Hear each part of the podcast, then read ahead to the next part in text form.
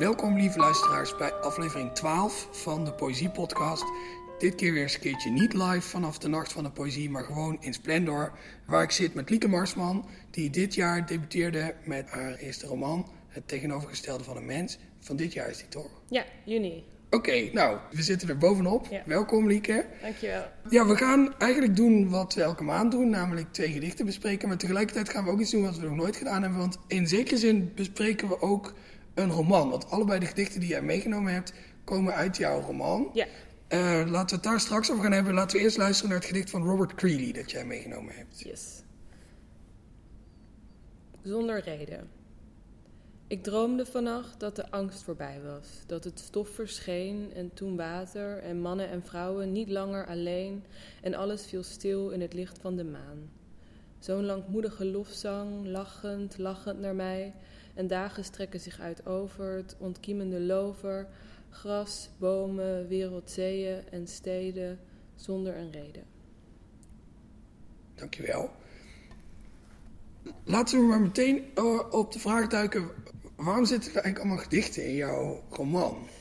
Waarom niet? Ja, dat vind ik een heel goed antwoord. En dat is eigenlijk best wel gek dat dat niet vaker gebeurt.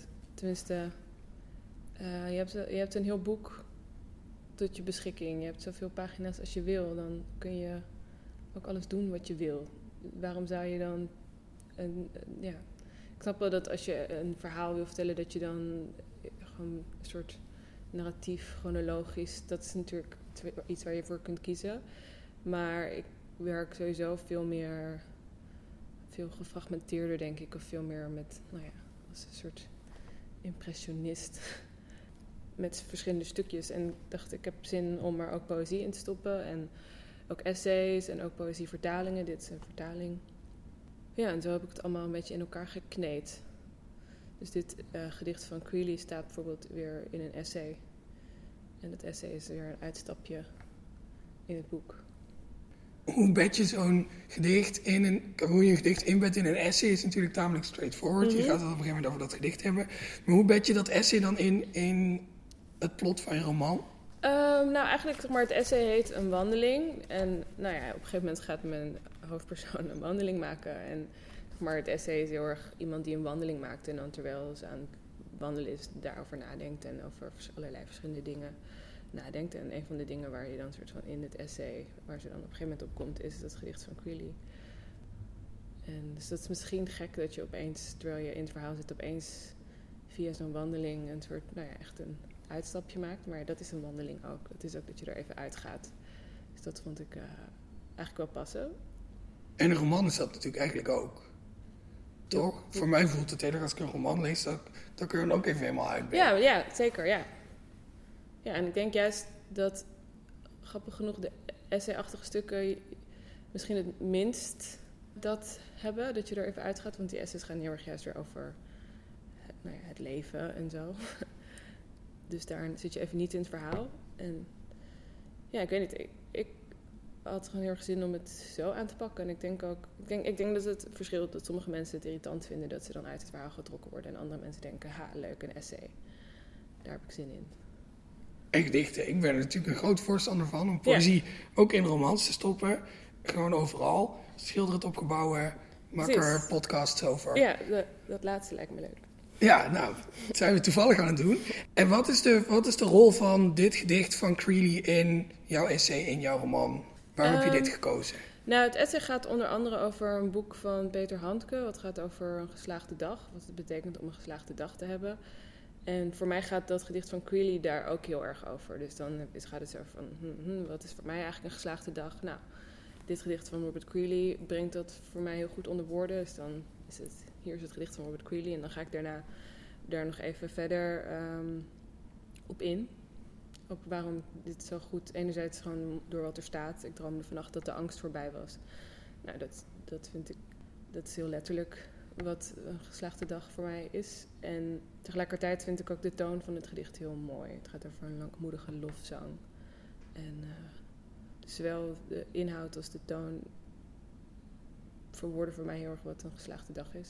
En dat, nou ja, dat past weer goed in het essay. En de, de vertaling heb je zelf gemaakt? Ja, En is dat iets wat je vaak of graag doet, poëzie vertalen? Uh, ik deed het een tijdje heel vaak, of heel vaak, gewoon best wel vaak. Um, ik denk het is een jaar of vijf geleden of zo. Misschien wel wekelijks. En als ik dan een gedicht, eh, altijd uit Engels, één keer iets uit het Duits verteld. Als ik dan een gedicht mooi vond, dan dacht ik, nou, ik heb zin om iets met poëzie te doen vandaag. Ik heb even niks om zelf te schrijven. Ik ga een gedicht vertalen. En toen koos ik eigenlijk altijd gedichten die vrij makkelijk te vertalen waren. Uh, gewoon omdat het echt ook een soort voor mezelf een soort bezigheidsding was of zo. Van ik heb niks te doen, ik wil iets doen, maar ik wil niet dat het te moeilijk is. Dus ik kies nu een gedicht wat ik vrij letterlijk kan vertalen. En op een gegeven moment merkte ik dat ik dat niet zo heel boeiend meer vond. Dus toen ben ik op zoek gegaan naar iets uh, moeilijkere gedichten. En ik weet nog dat ik de Engelse versie van dit gedicht las, For No Clear Reason. En dat ik dacht, oh, ik vind het zo'n mooi gedicht. Ik zou willen dat ik het kon vertalen, maar volgens mij is het heel moeilijk om dit te vertalen. Want er zit van allerlei binnenrijm, klankrijmachtige dingen in. En het is ook heel compact. Dus er is niet heel veel ruimte om uit te wijken. En toen dacht ik, oh, ik ga het toch proberen. En toen heb ik er denk ik echt drie kwart jaar over gedaan. Om tot de vertaling te komen. Niet fulltime natuurlijk drie, keer, drie kwart jaar, één keer per week even naar gekeken of zo. Twee, keer in de twee weken. En toen ben ik dus tot deze vertaling gekomen. Het valt mij altijd op, en volgens mij is dit gedicht er ook zo eentje, dat hoe meer een gedicht uitgekleed is en hoe, hoe soberder het is, hoe moeilijker het ook is om het te vertalen. Als een gedicht een grote emmer vol met ronkende woorden op tafel ja, gooit, zeker, ja. dat, dat gaat allemaal wel. Maar als je zo'n gedicht als dit hebt, met allemaal van die hele hele gewone beelden die eigenlijk door hun, door hun eenvoud en door hun samenhang dat gedicht zijn waarde geven, dat dat, dat, dat echt een ongelofelijke kluif is om, om te gaan vertalen. Maar dat vond ik ook juist, en dat vind ik zo mooi aan dit gedicht, maar dat, dus dat is ook inderdaad de, de uitdaging bij het vertalen. En voor mij, ik weet niet, het, viel een keer samen met dat ik merkte dat mijn eigen poëzie steeds soberder werd. Zeg maar in mijn eerste bundel heb ik heel veel van die soort van hele lange, vertellende gedichten die echt soort van, nou, heel, heel erg, heel veel soort van, als een soort spraakwaterval op, op het papier terecht zijn gekomen. En ik merkte op een gegeven moment dat ik zelf steeds kleiner, of klein, ja, soberder wilde schrijven en juist uh, heel erg een soort gevoel van verstilling wilde overbrengen. En dat is ook precies wat ik in het essay wilde overbrengen. Dus daardoor past het denk ik ook goed. Maar ja, dat was de uitdaging inderdaad. Om het zo sober mogelijk te houden, maar toch en de toon en de inhoud over te brengen. Ja, ik ken het originele gedicht niet, maar volgens mij is het heel goed gelukt. Ik vind ook, ik weet niet of, of dat iets is wat jij erin gestopt hebt of dat Greedy dat ook doet. Ik vind dat het heel, echt een beetje pesterig rijmt. Ja. Eigenlijk. Dat, nee, is, schuurt ook af en toe een beetje dat je denkt, uh, is dit eigenlijk wel mooi? Ja, nee, ja, wel. Het werkt in ieder geval heel goed, maar... Nee, dat, dat zit zeker ook in het origineel. Dus dat, dat, was, dat was de uitdaging om het soort van. De ene keer inderdaad is het vol rijm en dan is het weer een soort van. Hij laat geloof ik uh, over op cover rijmen, wat ook echt zo'n soort van. Maar dan wel aan het eind van de zin allebei. Dus je voelt van oh het rijmt, maar het rijmt niet. En dan pas helemaal aan het eind is het season en reason. En dan valt het ook helemaal een soort van stil. Uh, dus toen heb ik voor steden en reden gekozen. En de season soort van naar de regel daarvoor gesmokkeld. Zodat je wel ergens een soort voorbijgaan van de seizoenen hebt. Maar ja, ik kon niet seizoen op reden laten rijmen. Dus. Het is altijd fijn als je dan toch zo'n soort, soort omweg kan vinden. Ja, maar dat vond ik heel leuk. Want, want dat zeg maar in die gedichten die ik voorheen vertaalde, zat dat helemaal niet. Want was het of niet nodig, omdat er helemaal geen rijm in zat.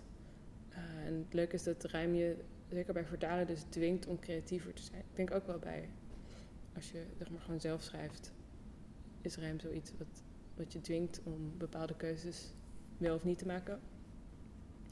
En met vertalen, ik, ik, vond, ik vond het heel leuk dat ik echt er heel lang moet puzzelen van, oké, maar als ik dan, ik wil dit behouden en ik wil dit behouden, en, maar dan moet ik dus weer andere dingen eruit halen. En, ik weet niet, dat is een leuke puzzel.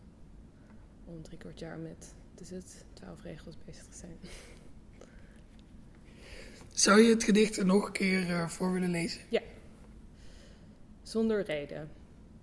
Ik droomde vannacht dat de angst voorbij was, dat het stof verscheen en toen water en mannen en vrouwen niet langer alleen en alles viel stil in het licht van de maan. Zo'n langmoedige lofzang, lachend, lachend naar mij en dagen strekken zich uit over het ontkiemende lover, gras, bomen, wereldzeeën en steden zonder een reden. Dankjewel. Uh, nu hebben we de, de, grote luxe dat we alleen maar verder hoeven te bladeren in hetzelfde boek. Want daar staat ook het gedicht van jezelf in dat je graag wilde bespreken. Overal waar je komt voel je je sterker. Ja. Helemaal. Het is het slot van de roman, toch? Ja. Nou, het, het, laatste gedicht. Laten horen. ook het laatste wat in het boek staat. Overal waar je komt voel je je sterker. Je droomt over atoomexplosies. Af en toe explodeer je van verlangen. Iemand zegt worsteling, jij verstaat verlies. Kun je wel de boksring inkruipen en er als overwinnaar weer uitstappen? Geknakt nekje, ze tillen je trillende handje de lucht in. Zo hard bouwde je nog niet eerder modderige zandkastelen tegen de vloedlijn aan. Iemand zegt, we slaan de zeilen uit. Jij vertaalt verzuipen. Gooit boeien van taal in plaats van de zeilen uit. Red onze zielen met nautische metaforen. En elke dag ben je bij elke dag loopt wat rond met een emmer, het water klotsend, het ritme van je kolkende hart. Het ritme, het water verspreidend over de rand van een glas, een voederbak, zijpelt zo onder een deur door naar de volgende kamer, waar je ook zit. In een stoel die steeds omvalt als je eruit opstaat. Maakt het uit, een boek leest, heel tevreden eigenlijk. En kun je wel de mensen die land zien negeren? Nee, dat kun je niet meer. Iemand, stil, land. En jij die het gewoon wil zien dit keer. Klaar staat, de opvarende de steiger ophelpt, een tas aanneemt, al lang vergeten dat je een van hen was. Jij mag de kamers verdelen vandaag, ons na het ontbijt de zon inroepen, een activiteit voor de middag verzinnen. Misschien kunnen we in de kano gaan zitten en wachten tot de rivier alles wegneemt. Wat ik me erg afvroeg bij die combinatie van een roman met daarin ook onder andere je eigen gedichten is. Zit je dan aan je roman te werken en, en denk je dan, oh wacht, ik, wat ik nu wil gaan schrijven werkt beter als gedicht? Of ben je juist iets heel anders aan het doen en, denk, en je, je voelt ineens een gedicht opkomen en dan als het af is denk je, dit past eigenlijk heel goed in mijn roman? Of hoe verhouden die, die schrijfactiviteiten zich tot elkaar? Ehm, nou, ik wist wel, zeg maar, toen ik hier aan begon, dus zeg maar 2,5 jaar geleden of zo, van ik wil gewoon dat ik, ik wil gewoon een roman waar ook poëzie in zit. Dus dat betekent dat ik, als ik aan, aan een gedicht aan het werken was, dat ik al in mijn achterhoofd had van, oh, ik moet eigenlijk uiteindelijk, wil ik het waarschijnlijk in mijn roman hebben. Niet alles is erin terechtgekomen, maar dat was wel de hele tijd een soort achtergrondgedachte. Dus dat betekent dat je het soms naar je roman, naar zeg maar, het verhaal toe gaat schrijven. Dat heb ik gedaan. Dus eigenlijk is dat dan een soort van. Nou, het, is niet, nee, het is niet smokkelen, want het is gewoon, ik wilde gewoon dat, dat bijvoorbeeld dit gedicht in het boek zou passen. Maar dat betekent dat, dat ik beelden heb gepakt die ergens in het verhaal al zaten en die dan in het gedicht had gestopt. Terwijl als ik het gedicht gewoon helemaal los had geschreven, had ik misschien wel voor andere beelden gekozen. Maar het is ook, en het is ook omgekeerd, want er waren ook beelden die zich aandiende in het gedicht. Uh, waarvan ik dan dacht, dan ga ik ze ergens ook in het verhaal stoppen.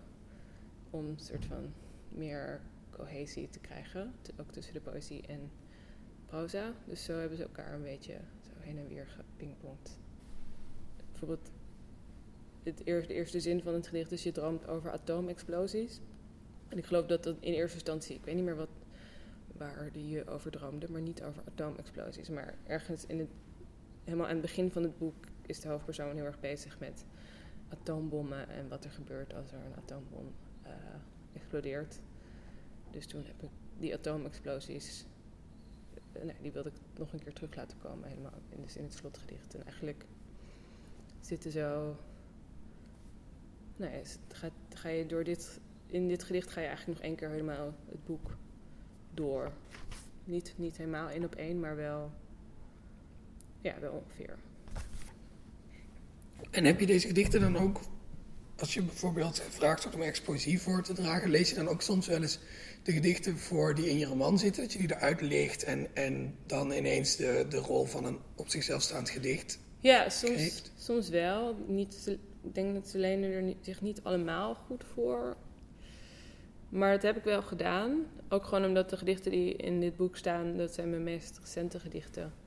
En als je ergens gaat voorlezen, dan wil je toch het liefst ook af en toe iets recents voorlezen. En niet elke keer met die gedichten van acht jaar geleden aankomen. Shocken. Dus ik heb ze wel af en toe voorgelezen, ja. En wat ik mij ook afvroeg, is je hebt tegelijk met deze bundel heb je een, een bundeling van al je gedichten tot dusver uitgebracht. Stel over, eh, weet ik veel, tien jaar of wanneer je dat van plan bent, eh, breng je een, eh, nog een keer een bundeling uit van al je gedichten. Ha- Haal je dan ook alle gedichten uit deze roman en stop je die dan in zo'n bundeling? Goeie vraag, weet ik eigenlijk. Ja, ik, ik- misschien wel. Ik zou niet, ik denk dat dat wel zou kunnen. Ja, nou ja, misschien wel. Het enige lastige is dat er zeg maar een paar teksten in dit boek staan waarvan ik gewoon echt niet zeker weet of het nou als gedicht geldt of toch echt proza is. Zeg maar, op het moment dat je een dichtbundel publiceert en je stopt er proza-teksten, proza-achtige teksten in, is het veel helderder. Dan is het gewoon, nou, dit zijn nu ook gedichten, want ze staan in deze bundel, kijk maar. En omdat hier ook wel gewoon echt proza in staat, wat gewoon, dan vind ik het lastiger om, om echt alle gedichten aan te wijzen. Eh, zeg maar, sommige hoofdstukjes zijn echt heel kort. Het zijn eigenlijk een soort proza gedichten. Ik weet eigenlijk niet hoe ik die dan erin zou stoppen. Sowieso. Het was nooit mijn plan om nu een bundeling met mijn gedichten uit te brengen eigenlijk. Dus ik denk dat eh eerst volgende keer dat ik dat weer ga doen, dat is denk ik als ik dood ben. dus dan mag iemand anders deze keu- de keuze maken. Je schuift het lekker af. Ja, laat iemand anders dat maar daarover over, eh, nadenken. nou, je kunt ook altijd nog natuurlijk een, een, een luxe cassette maken met gewoon, Alles. gewoon al je ja, boeken erin. alles. Ja, nee, dat eh, zou fantastisch zijn. Waar ze dan een speciaal dressoirkastje bij leveren Precies. waar dat op kan Ja. staan. Dat wil ik wel. Nou, dat is bij deze vastgelegd. Ja, dat wil ik. Dat eh, dan over, over, nou laten we optimistisch blijven, over 80 jaar. Als jij eh, 107, eindelijk na een, ja. een, eh, lang en, en tevreden leven in je slaap eh, overlijdt. Oh ja, maar dat zo'n luxe kastje, dat wil ik ook wel voordat ik dood ben. Ja? Oh, dat nou, wil dan, ik wel eerder. Het ja. wordt nu natuurlijk wel dan wel een beetje een smal kastje als het precies de breedte van de cassette moet hebben. Dus dan misschien over een paar boeken. Ja, zoveel schrijf ik toch niet. Dus dat. Nou, gewoon een heel ruim kastje. ja. Denk je dat je hierna weer een roman gaat schrijven of een dichtbundel? Mm, nou, eigenlijk is eh, voor mij, het voelt dus niet, omdat ik voor deze vorm heb gekozen, voelt het niet alsof er echt een heel groot verschil is. Ik heb ook eigenlijk dit boek benaderd alsof het één lang groot gedicht was. Eh, dat hielp me ook heel erg om, nou, om een soort van de juiste spanningsboog te vinden of zo. Ik ben, omdat ik ben gewoon niet gewend om verhalen te schrijven. Dus voor zo'n soort spanningsboog heb ik eigenlijk heb ik heel weinig gevoel, denk ik. In ieder geval niet. eh, eh, maar het moment dat ik het als één groot gedicht ging zien, toen werd het opeens veel helderder. En toen voelde ik opeens wel van, oh, dit moet daar staan en dit moet daar staan. En toen viel het opeens allemaal in elkaar. Mm, ik merk dat ik, voorheen had ik altijd, als ik een idee had, dat ik dacht voor iets, maar, ik had een zin of een, nou ja, gewoon een, beeld. Dan dacht ik altijd, ah, ik ga dit in een gedicht stoppen. Terwijl zo dat ik nu ook, dus andere dingen schrijf, dat ik als ik een idee heb, niet meer automatisch denk, dit wordt een gedicht, maar bijvoorbeeld ook denk, oh, dit is een mooie alinea voor in een essay. Dus ik merk dat ik daardoor dus minder gedichten schrijf. En ik begin nu voor het eerst, denk ik in anderhalf jaar, begin ik af en toe weer terug te verlangen naar poëzie. Ik vond het voor de afgelopen anderhalf jaar heb ik heel weinig poëzie geschreven en ook heel weinig poëzie gelezen. En het ook echt niet gemist. En nu eh, voor het eerst begint het weer een beetje. Dat ik denk, oh ja, poëzie, dat wil ik weer. Goed nieuws voor de poëzie. Nou ja, er staat nog helemaal niks. Ik bedoel, Nee, maar het, begint, maar het begint met een verlangen. ja, Dat de dat. Ja, intentie is er. het begint met een verlangen. Dat ik nu, ook omdat ik nu de- dan te lang of te lang, ik wil altijd, sowieso ik hou erg van afwisseling en ik hou van nieuwe uitdagingen. Dus als ik dan iets ja, te lang hetzelfde doe, dan wil ik weer iets nieuws of iets anders. Dus nu wil ik eigenlijk weer. Ja, het zijn nu, voor, voor mij voelt het nu weer als een uitdaging om poëzie te gaan schrijven. Dus dan, dan vind ik het interessant. Over kookboek. Dat eh, het is een van de weinige dingen waar, eh, weinig soort boeken waar ik nog nooit naar verlangd heb. ik heb wel eens verlangd om een crimi te schrijven of een kinderboek of wat heb je nog meer voor boeken? De, gewoon eh, echt keiharde non-fictie. Daar verlang ik ook wel vaak naar. Een kookboek. Nee, dat heb ik nog nooit. Ik zou ook niet weten wat mijn invalshoek zou zijn. Ja, ik leg dit gewoon hier Ja, neer nee, en dan ik, ja. zien we wel wat er van komt. Ja. Zou je eh, in de tussentijd nog een keer je gedicht voor willen lezen? Overal waar je komt voel je je sterker. Je droomt over atoomexplosies. Af en toe explodeer je van verlangen. Iemand zegt worsteling, jij verstaat verlies. Kun je wel de boksring inkruipen en er als overwinnaar weer uitstappen? Geknakt nekje, ze tillen je trillende handje de lucht in. Zo hard bouwde je nog niet eerder modderige zandkastelen tegen de vloedlijn aan. Iemand zegt, we slaan de zeilen uit. Jij vertaalt verzuipen. Gooit boeien van taal in plaats van de zeilen uit. Red onze zielen met nautische metaforen. En elke dag ben je bij elke dag. Loopt wat rond met een emmer, het water klotsend, het ritme van je kolkende hart. Het ritme, het water verspreidend over de rand van een glas. Een voederbak zijpelt zo onder een deur door naar de volgende kamer, waar je ook zit. In een stoel die steeds omvalt als je eruit opstaat. Maakt het uit, een boek leest. Heel tevreden eigenlijk. En kun je wel de mensen die land zien negeren? Nee, dat kun je niet meer. Iemand, stil, land. En jij die het gewoon wil zien dit keer. Klaar staat, de opvarende de steiger ophelpt, een tas aanneemt, allang vergeten dat je een van hen was. Jij mag de kamers verdelen vandaag, ons na het ontbijt de zon inroepen, een activiteit voor de middag verzinnen. Misschien kunnen we in de kano gaan zitten en wachten tot de rivier alles wegneemt. Dankjewel, Lieke Marsman. Dit was aflevering 12 van de Poëzie Podcast. Wie nu heel graag Lieke een keer in het echt wil zien, die kan terecht op het Harry Mulisch Festival, waar jij op 5 november, 6 november. Ik dacht op zaterdag, maar ik, ik denk dat mensen even naar de website moeten. Op de website van het Harry Mulisch Festival kan je zien wanneer Lieke Marsman daar een eh, leesclub gaat organiseren. Dat wordt ongetwijfeld heel leuk. Wat ook heel leuk wordt, is eh, aflevering 13 van de Poëzie Podcast. Die verschijnt over twee weken. Die is wel weer live vanaf de nacht van de poëzie. En dan zit ik eh, in, de, in de diepe rode Chesterfield met eh Abdelkader Benali. En dan over een maand. Dan wordt het helemaal knallen. Want dan is aflevering 14 van de Poëzie Podcast. Dat is weer zo'n lange, net als dit. En die is ook live vanaf het Harry Mulisch Festival. Eh, dan zit ik in de werkkamer van Harry Mulisch met Tonnes Oosterhof. Ik ben echt heel blij dat dat gaat gebeuren. Maar het is, en, niet, eh, het is niet live, toch? Nou ja, het is, Live opgenomen. nou, het is in die zin live dat eh, de mensen die nu luisteren en ook de mensen die nu niet luisteren, daar letten we verder niet op, een kaartje kunnen kopen daarvoor. Ook daarvoor moet je wezen op de website van het Harry Mulisch Festival. Gewoon Harry Mulisch Festival googlen en dan kom je er wel. Eh, of in het Vrij Nederland artikel kijken dat ik bij deze aflevering gemaakt heb. Dan kan je een kaartje kopen en dan kan je er dus bij zijn. Thomas Oosterhof in het echt zien. Ik ben daar in ieder geval heel erg, heel erg enthousiast over dat dat gaat gebeuren. En eh, als je dan toch eh, naar het Harry Festival gaat, kan je ook naar de leesclub eh, van Lieke. Mijn naam is Daan Doesborg. De Poëziepodcast wordt mede mogelijk gemaakt door Vrij Nederland en de SLA. Heel veel dank aan Splendor voor het gebruik van hun prachtige gebouw. En ik zie je graag allemaal de volgende keer weer.